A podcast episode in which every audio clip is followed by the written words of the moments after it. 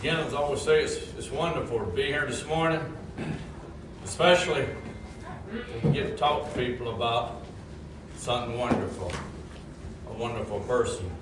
And it's, it's, it sits there, uh, sitting just kind of joked around a little bit.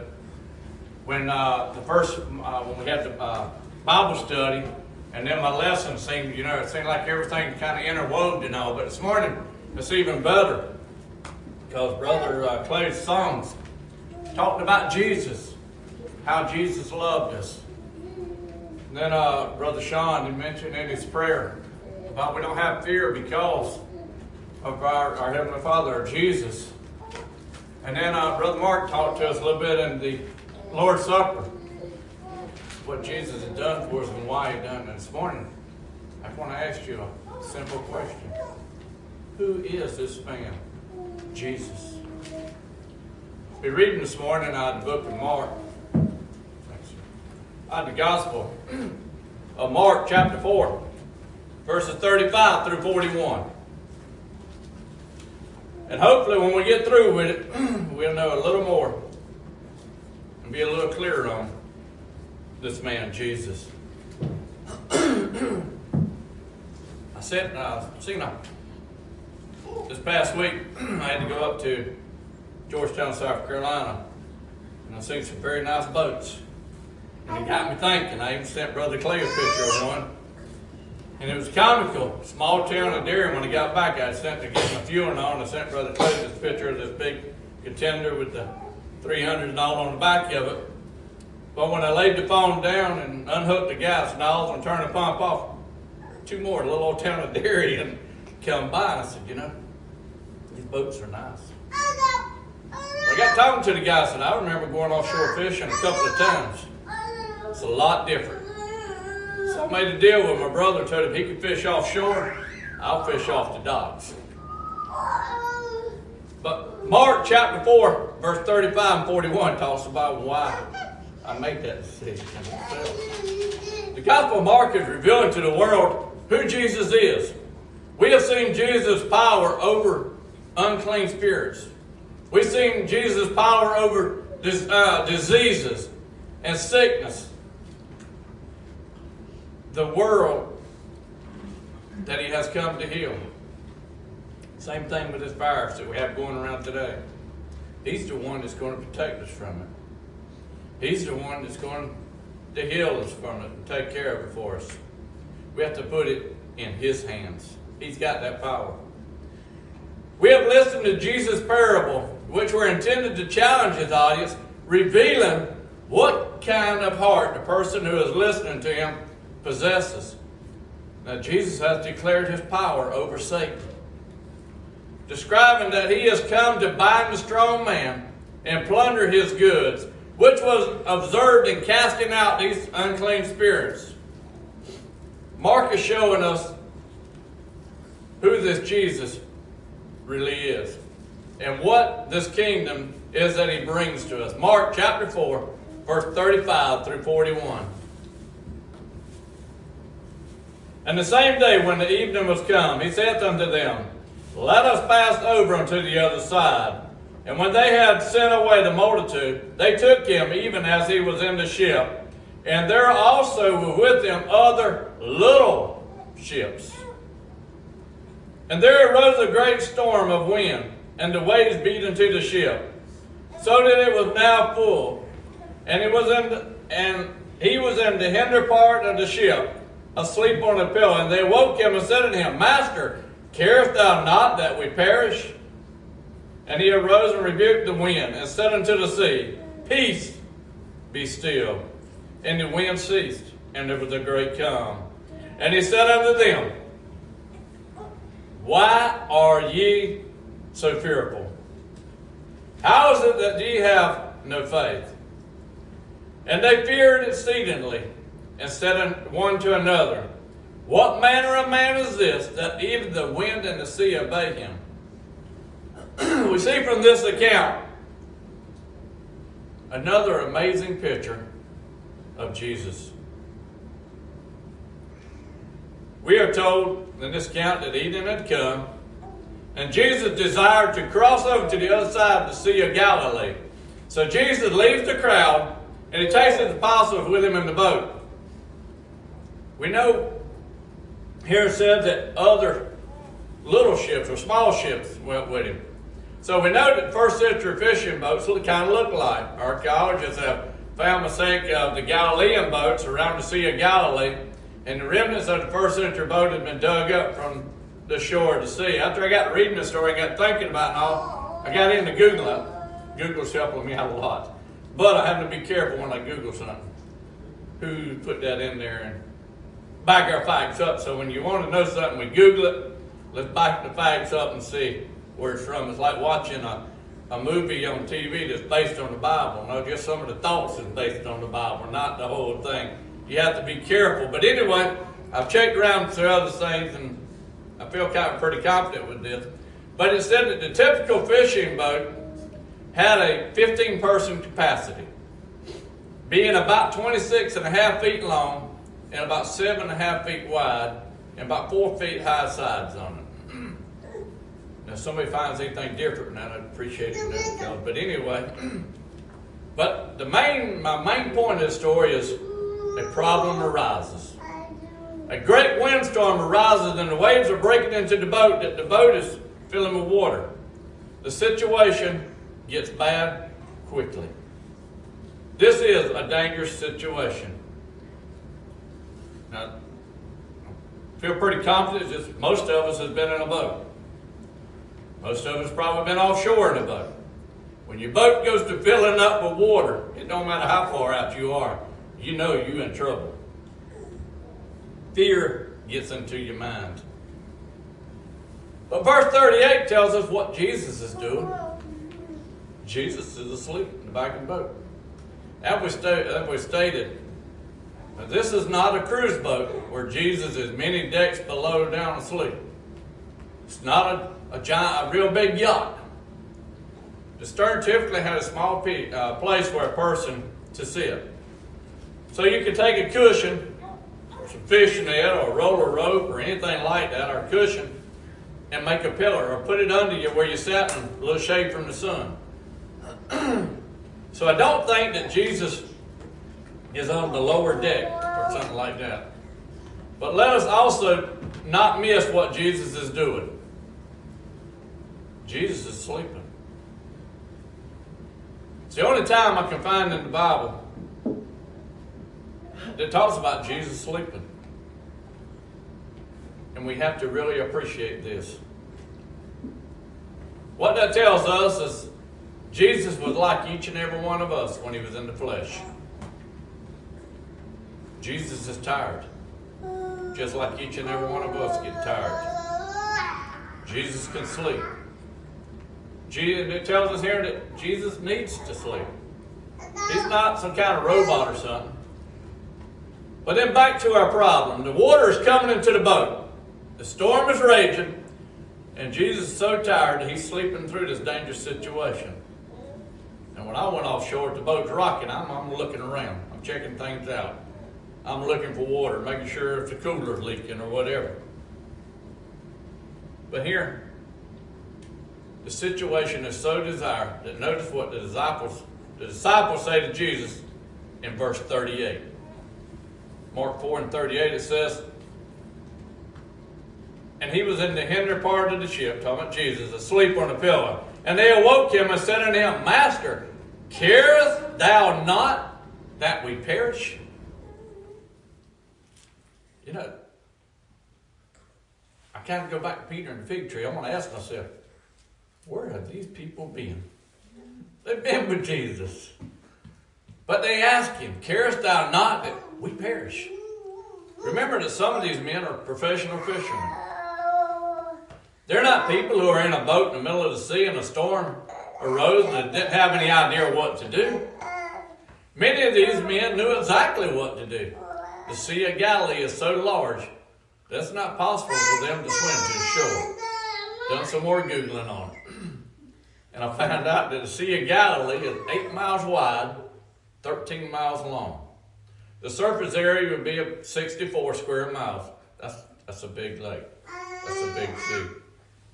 especially when you're in a boat and it's taking in water and the wind and the rain. But notice what these men tell Jesus. they do not say that they are in trouble or things are getting a little rough. They said they're going to die. The wind's howling. The waves are breaking into the boat. The water's filling into the boat. They're going to drown in this sea, is what's going through their, their minds at this time. Now, the text highlights this truth in verse 37, calling this a great windstorm.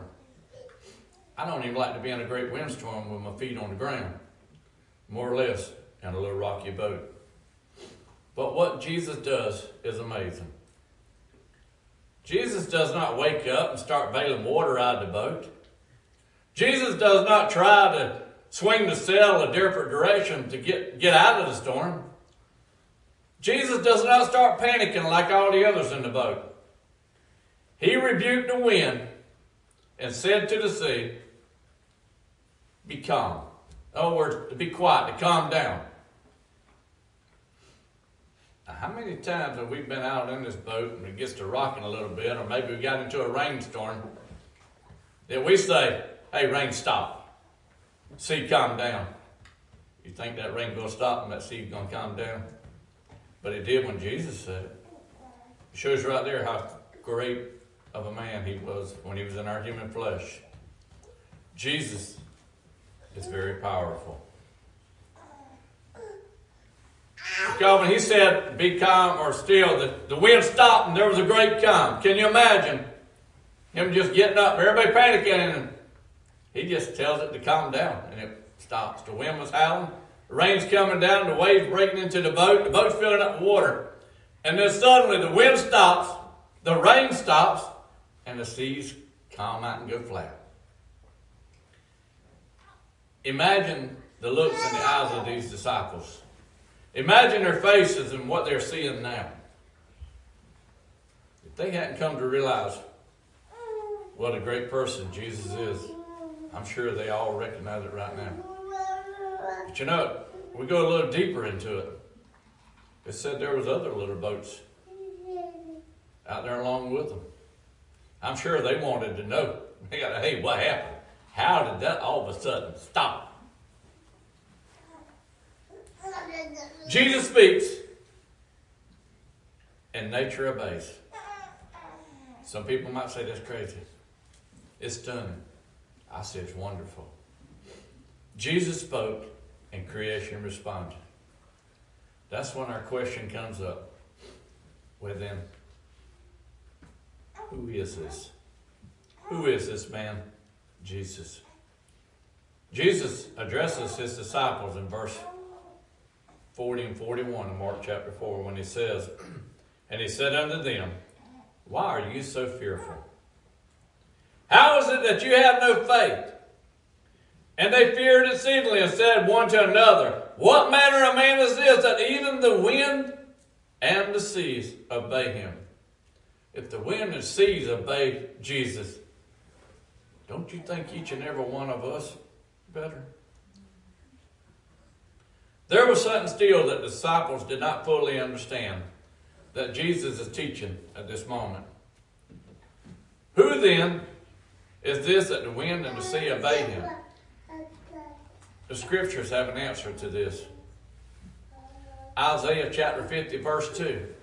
Isaiah 50 and 2 describes the exodus of the parting of the sea of the Israelites when they left Egypt as God rebuked the sea and dried it up.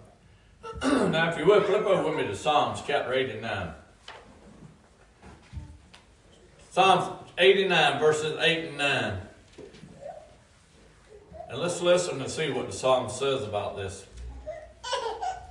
Psalms 89, verses 8 and 9. When it says, O Lord God of hosts, who is a strong Lord unto thee, or to thy foot faithfulness around about thee. Thou rulest the raging of the sea. When the waves thereof arise, thou stillest them. Then turn with me, if you would, over to Psalm 65. Psalms chapter 65, verses 5 through 8.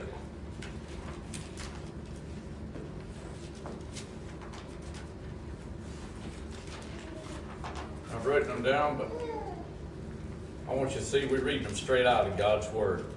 Psalm 65, verses 5 through 8 tells us, By terrible things in righteousness wilt thou answer us, O God of our salvation who art the confidence of all the ends of the earth, and of them that are afar off unto the sea, which by his strength setteth fast the mountains, being girded with power which stilleth the noise of the seas, and the noise of their waves, and the turmoil of the people. They also that dwell in the othermost parts are afraid that thy tokens thou makest the outgoing of the morning and evening to rejoice.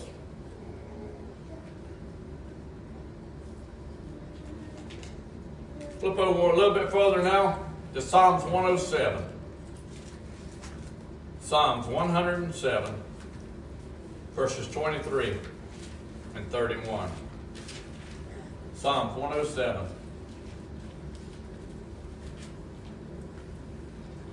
Verses 23 and 31 tells us, They that go down to the sea in ships, that do business in great waters, these see the works of the Lord and his wonders in the deep. For he commands and raiseth the stormy wind, which lifteth up the waves thereof. They mounted up to heaven. They go down again into the depths. Their soul is melted because of trouble. They reel to and fro and stagger like a drunken man, and are at their wits' end. Then they cry unto the Lord in their trouble, and he bringeth them out of their distresses. He maketh the storm a calm, so the waves thereof are still. Then are they glad because they are quiet. So he bringeth them unto their desired heaven. Oh, that men would praise the Lord for his goodness and for his wonderful works to the children of man. That's Psalm 107, 23 through 31. The scriptures here reveal that only the Lord stills the sea and quiets the storm. But not only must Jesus be the Lord, but these pictures of stealing, stealing the sea and the, the storm of pictures of God's salvation and his rescue. God rebuked the sea when he led Israel from slavery to salvation. In Psalm 65, the Lord is called our salvation, the hope of all the ends of the earth, as he is described in stealing the roaring sea. Now, in Psalm 107, we just read that the Lord delivers his people from their troubles and distresses and makes the waters quiet, bringing them to their desired haven. Now, these are pictures of God's steadfast love to rescue and save his people. The Lord himself has come to rescue and to save and to bring them to their desired rest with the Lord. And that's the same thing that he's going to do to each and every one of us, especially in times like we're facing right now. He's there to bring us safely to our desired haven. We have to have our faith and our trust in God. Then we, uh, we talked about the part about filled with great fear. As Brother Clay has said earlier, we all have times in our lives when we fear. But when we fear something, that's not saying that we don't have faith. But this does not end in the way that we would expect, nor does this end the way we may want this to end. The disciples do not go up to Jesus hug him, tell him that he really does care. Oh, we know you really do care about us. People make much of the question posed to Jesus Teacher, do you not care that we are perishing? The response is not to hug Jesus and to be filled with hope that Jesus does care. That is not the meaning of this event. To end our lesson on that tone would be completely misrepresent Mark's message. I do believe on this nor is the message to make comparison to Jonah, because there is truly no comparison here. Carefully read how this account ends in verse 41. This event ends with the disciples filled with great fear. The storm's over. The seas are calmed. Verse 41 says that they are, the disciples are filled with great fear. Why are the disciples afraid now? First, there was a great windstorm, which was now replaced by a great calm. which led to the disciples having great fear. And again, the question why are they afraid now that the wind has stopped and the sea has calmed? Why are they not filled with relief? Why are they not filled with joy? Why are they afraid? The disciples realize that they are in the very presence of God Himself. This is always a reaction to realize that one is in God's presence. We see that Isaiah, when in the vision of God's presence, filled with fear, recognizing his own sinfulness. Ezekiel falls on his face with the vision he sees of the throne of God. Daniel falls on his face. The Apostle Peter, Paul, and John all fall down before the Lord Jesus at various times in their lives.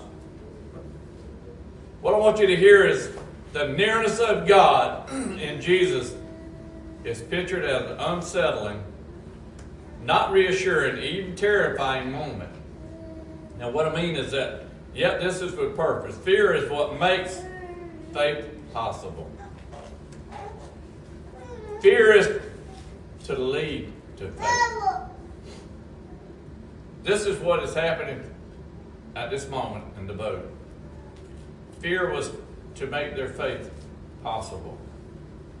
Understanding who has come near to us will create, will create the faith we need to have in Him. Let's back up just a moment to the Exodus account of the Israelites being saved from the Egyptian slavery as the sea parts. Come back with me if you would to Exodus chapter 14. Exodus 14, verses 30 and 31. Exodus 14, verses 30 and 31 tells us, Thus the Lord saved Israel that day out of the, the hand of the Egyptians. And Israel saw the Egyptian dead upon the seashore. And Israel saw the great work which the Lord did upon the Egyptians. And the people feared the Lord and believed the Lord and his servant Moses. Here it says that when they sing this great thing, they, they feared the Lord. But it also says they believed the Lord. In closing this morning, I want us to notice that Israel saw the great power of the Lord. So they feared and they believed in the Lord and in Moses. Now the disciples saw the great power of Jesus and they feared. But what is that fear supposed to produce? This fear is to produce faith in Jesus. and we know that it does as we continue to read these accounts. We cannot have the faith God desires for us to have in Him until we have come into His presence and fully understand who He really is. Jesus is crossing the sea like in Exodus, rebuking the sea and it obeyed. now, Jesus declares his power and lordship over heaven and earth.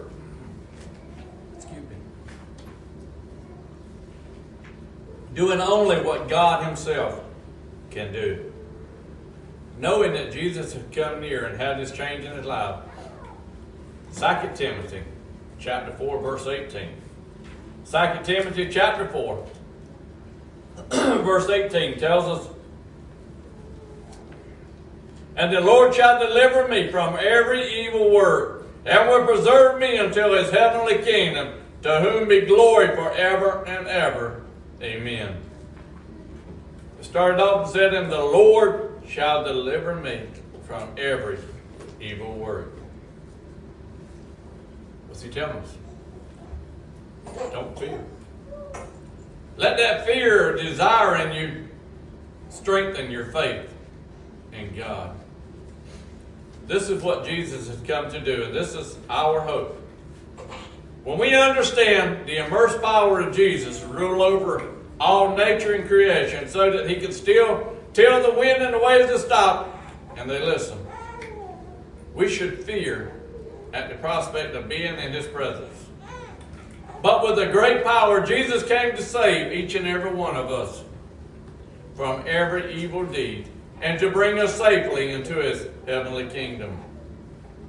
Our fear leads to faith because the exhibition of Jesus' power over the creation proves that he has the power to rescue us from our sins and bring us home with him. I've heard people make the comment that when I'm invited to church and everything, that if I go in the building, the church building, the roof's gonna fall in. I'm sure we've all heard that. They think that they are just so bad that Jesus can't can't save us, can't use us. And I stop and say, no, wait a minute, what about old Saul? I ain't talking about King Saul. But what about old Saul? He was out actually killing people just because they were worshiping God. How much lower can you go? But Jesus saw that he was a good person. He forgave him of those sins, just as he can forgive everybody of their sins today.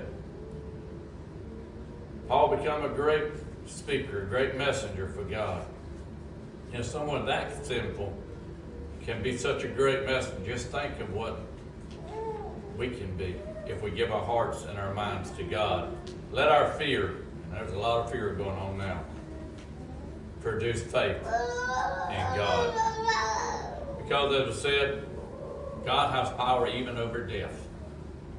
He's given this power to Jesus. He's our Savior. He's going to do everything to help save us. It's going to rely upon our part, where we're going to spend our eternity. We have to believe in Jesus to bring us home to the Lord because He has power over everything and everyone. You see, if Jesus is with me, who can be against me? And all we have to do is, as our song invitation is, decide to follow Jesus.